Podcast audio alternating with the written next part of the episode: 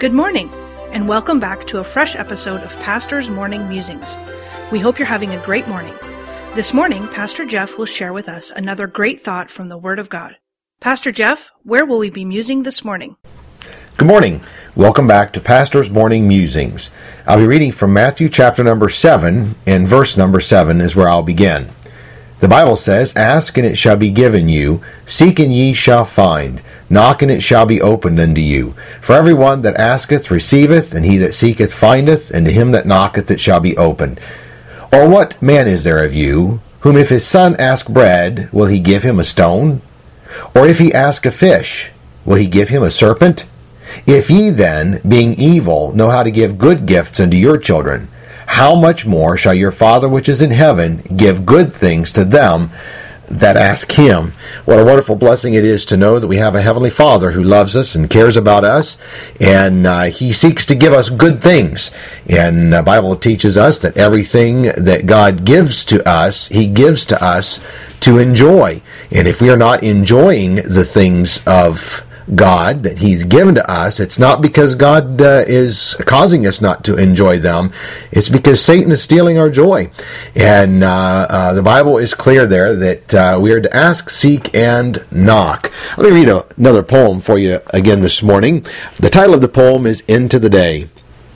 I got up early one morning and rushed right into the day. I had so much to accomplish, I didn't have time to pray. Troubles just tumbled about me, and heavier came each task. Why doesn't God help me? I wondered. He answered, You didn't ask. I tried to come into God's presence. I used all my keys at the door. He gently and lovingly chided, Why, child, you didn't knock. I wanted to see joy and beauty, but the day toiled on gray and bleak. I called on the Lord for the reason. He said, you didn't seek. I woke up early this morning and paused before entering the day. I had so much to accomplish that I had to take time to pray. And uh, listen, uh, oftentimes we don't understand why we are not receiving things from God, and generally the chances are we are not asking. And along with that asking comes seeking and knocking.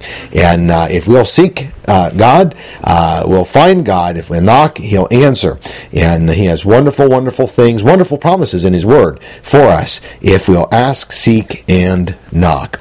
Ephesians 4.32 tells us, And be kind one to another, tender-hearted, forgiving one another, even as God for Christ's sake hath forgiven you. Remember today to be kind to everyone, because someone you meet today may be having a difficult day. Have a wonderful day. God bless. The preceding program was produced by Dr. Jeff Harris, pastor, author, and chaplain.